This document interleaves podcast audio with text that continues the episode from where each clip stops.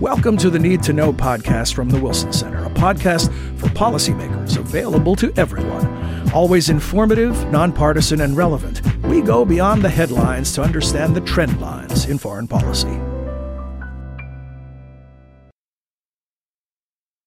Hello, I'm John Molesky. Welcome back to another episode of Wilson Center's Need to Know podcast. We promote Need to Know with a tagline that says, a podcast for policymakers available to everyone. Well, this episode is not just for policymakers, it's about policymakers.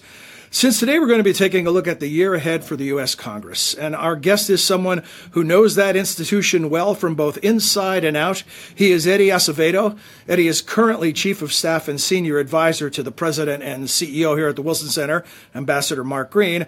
Previously, Eddie held senior management positions at the U.S. Agency for International Development and served on the Senior Professional Staff for the House Foreign Affairs Committee and as Staff Director for its subcommittee on Middle East and North Africa. Eddie, welcome. Great having you here. Can't think of a better guest for this topic.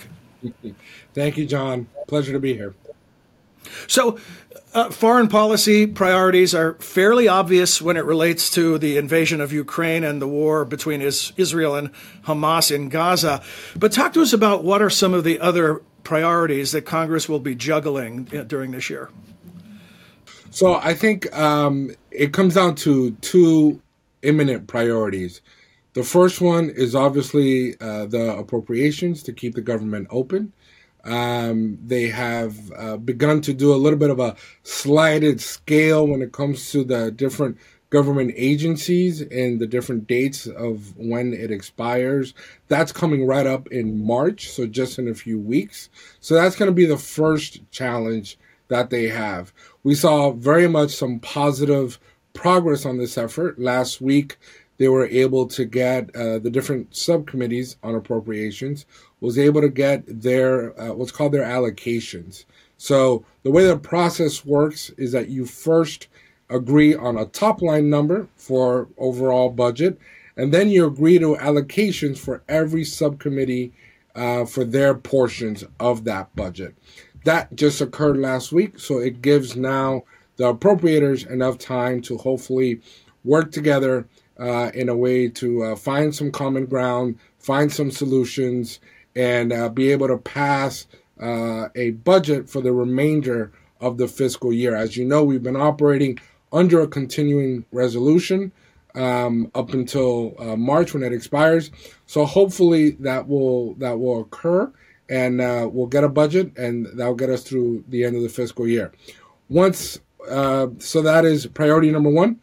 Priority number two is what's called the supplemental, which is, as you stated, the funding that is going towards primarily Israel and the conflict in Gaza, and also Ukraine in its unprovoked war from Russia against Ukraine.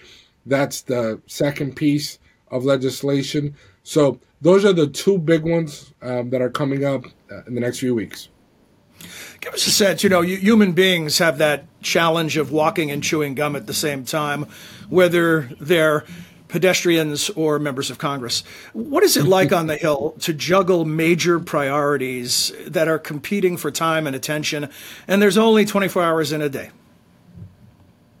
Yeah, you've hit around the head, John. I mean, this is something that's very difficult to pull off, because you're looking at sort of many negotiations on many different fronts. This year, there was sort of an added component to these negotiations, which is some kind of an immigration deal. So that is something else that is in the works. So it's a very intense part of the job. I've been there through these budget discussions and these supplemental requests. There's a lot of sort of question and answers that are going back and forth from the legislative to the executive branch, trying to get a little bit more clarity on the priorities, trying to get a little bit more answers on, hey, what is the plan? If we give you X amount of money, what's the plan on the execution side? So there's a lot of briefings that are going on, a lot of behind the scenes work that goes on when it comes to these things. But ultimately, hopefully we get to a place that we can speak in one voice meaning as one country, where Republicans and Democrats, legislative and executive branch, can come together to talk about the importance of U.S. foreign policy, the importance of American leadership overseas, and that is the end goal. You know, when I served on the House Foreign Affairs Committee, we used to say at the time that we were very proud of the fact that we were one of the most bipartisan committee in Congress. That is something where both Republicans and Democrats would come together, and because we were looking at sort of U.S. foreign policy interests around the world, we were able to get a lot done by working across the aisle. Eddie, you mentioned immigration. We could start listing things like North Korea or Taiwan or other concerns around the globe. You know, when you get past the headlines of Ukraine and Gaza, what is the bandwidth for Congress to turn attention to some of these other issues that are more on the chronic side versus the acute side? And should we expect any activity on the Hill related to these topics in the coming year? Absolutely. I hope so. I think you're beginning to see now the Select Committee on China. They're wrapping up some of their hearings, both the House and Senate Foreign Relations Committees. They're wrapping up some of their oversight hearings. You know, this is a part of the conversation, John, that doesn't get enough attention. And what I mean by that is what I call the role of the U.S. Congress in the U.S. foreign policy. A lot of times when it comes to foreign policy, there's so much attention, and rightly so, that's given to, obviously, the power of the Oval Office, the Secretary of State, the Secretary of Defense. Those all make sense. But we don't go a step further, which is the power of the U.S. Congress, whether that is through appropriations to support our allies overseas, whether that is through different sanctions mechanisms. Those authorities are provided by Congress most of the times, many times aimed at some of our adversaries overseas. And then, you know, back in the day, we used to do trade deals. All that went through the Hill, the nomination process, getting our ambassadors confirmed, getting many positions inside state and USAID and other foreign policy instruments confirmed. I mean, that is sort of the back and forth process that happens. And I think that the role that the Congress plays is vital, because ultimately, look, if you're the Secretary of State, you're one person. I mean, yes, you have a large department, you have ambassadors, but, you know, for Secretary Blinken, you know, he cannot be in every single country at the same time. Members of Congress, a lot of them that have been there time and time again for many years, develop relationships with a lot of foreign leaders, develop relationships with their legislative counterparts overseas, and that helps us tremendously. I would always tell folks, you know, many times, you know, presidents, secretaries, they come and go every 2 or 3 years maybe, or every 4 to 8 years in the White House.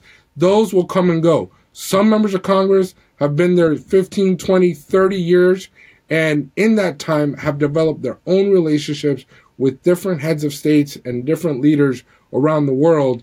And I have seen that when the executive and the legislative branch work better together for a common interest, it really is a beautiful sight, John. Let me ask you, Eddie, about the 800-pound gorilla, right? We're in an election year. How does that alter our expectations for action from the U.S. Congress? And, you know, you've been there during elections. How does it affect the people who are working on the Hill and trying to get things done? Sure. So, for Congress, there's always a bit of an imaginary time clock that exists. Everybody knows that the closer you get to Election Day, you know, the more difficult things get, because obviously many of the members of Congress who are running for re-election are going to be busy being in their districts. So there is a bit of a time clock to it. And that's why every election cycle, you know, the leadership provides an ample amount of time for members of Congress to be back in their districts. District work periods is what they're called, so that they're able to do some of the campaigning. But ultimately, there's still the business of the country that needs to move forward. And for a lot of these members, again, especially the ones that have been there a very long time, they understand and they know that, you know, they need to be able to juggle some of their current priorities while at the same time looking at what's going to happen on Election Day.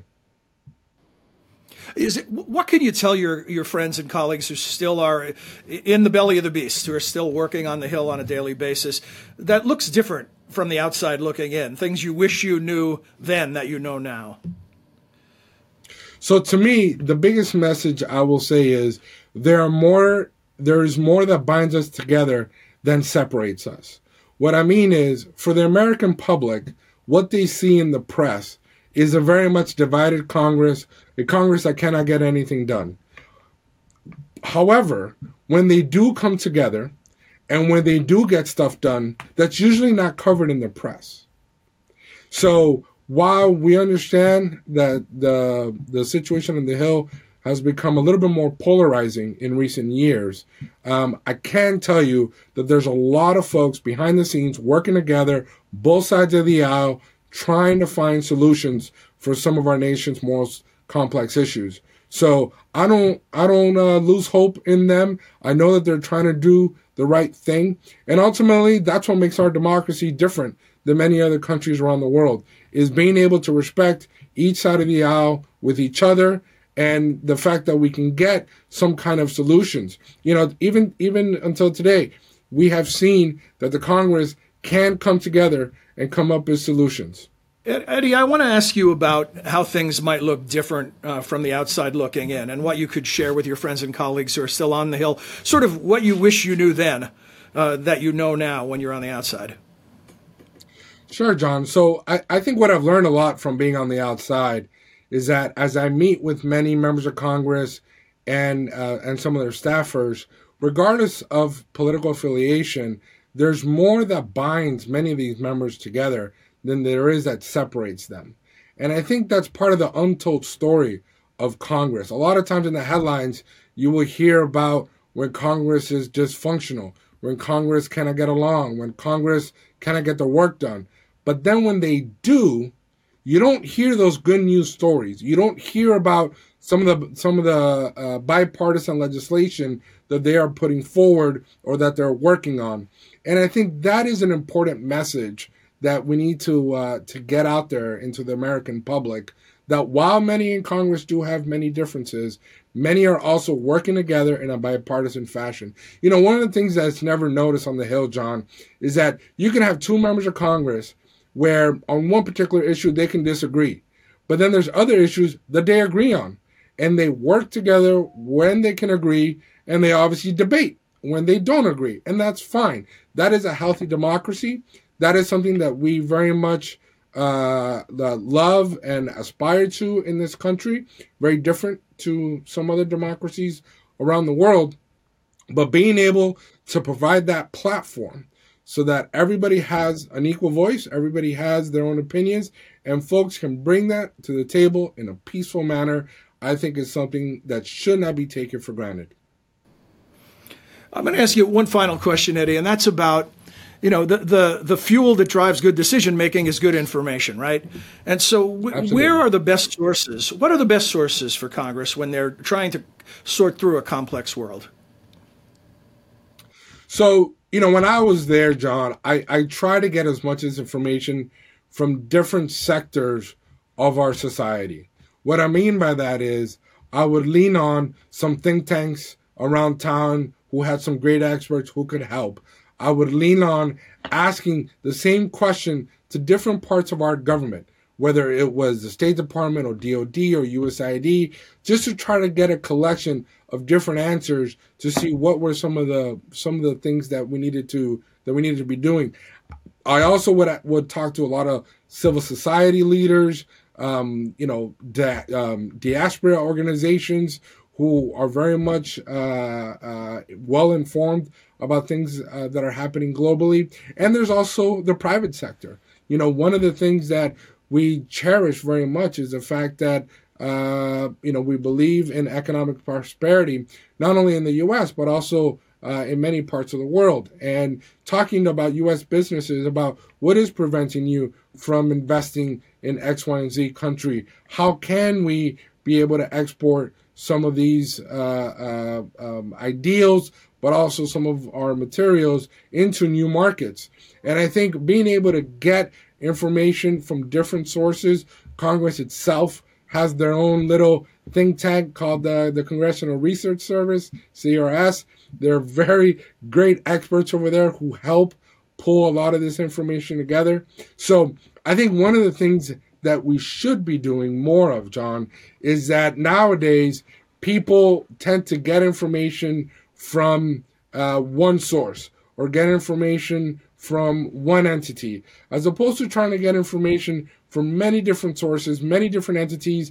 Many of them may not even agree to each other, but at least it gives you an ability to understand where the other side is coming from. And I think by doing that, it makes it a lot better, a lot easier to be able to negotiate. And ultimately, that's what this comes down to. It comes down to negotiations, comes down to compromises that both sides can do for the betterment of the country.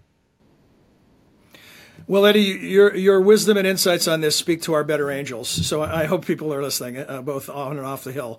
And speaking of good information, before we close, we want to share with our listeners and viewers a new feature from the Center created by the Wilson Center's president, Ambassador Mark Green. It's called Points of Clarity, and that's just what it intends to deliver on important topics and issues. The episode we're going to show you involves former South Carolina Governor David Beasley speaking about humanitarian aid. So let's take a look.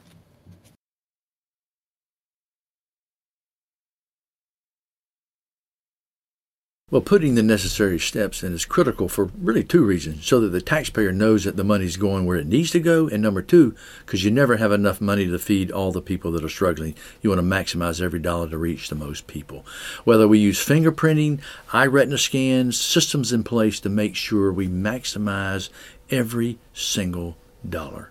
And you can find additional episodes of Points of Clarity at wilsoncenter.org, along with all kinds of valuable content to help you sort through a world of complex challenges, which is exactly what we hope to do here on Need to Know whenever we have a new episode. And we'll be back with another soon. Until then, my thanks to Eddie Acevedo for joining us today. And to all of you watching, I want to say thank you for your time and interest. We appreciate it.